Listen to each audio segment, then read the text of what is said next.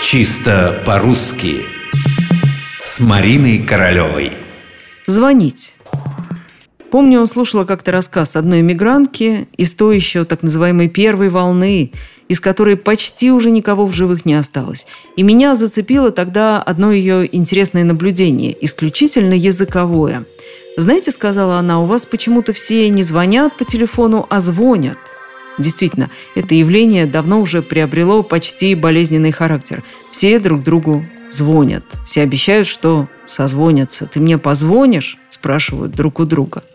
Мало того, что это неправильно, это выдает человека с головой. Только захотел прослыть образованным. Не тут-то было. Ударение сигнализирует совсем о другом.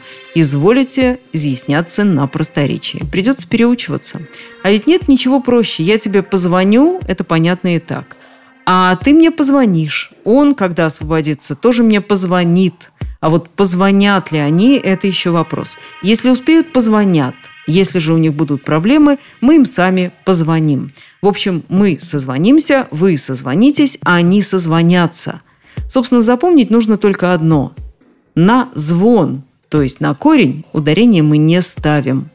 И если вы это запомнили, можете смело говорить, а что это мне никто не звонит? Скажете так и прослывете образованным человеком.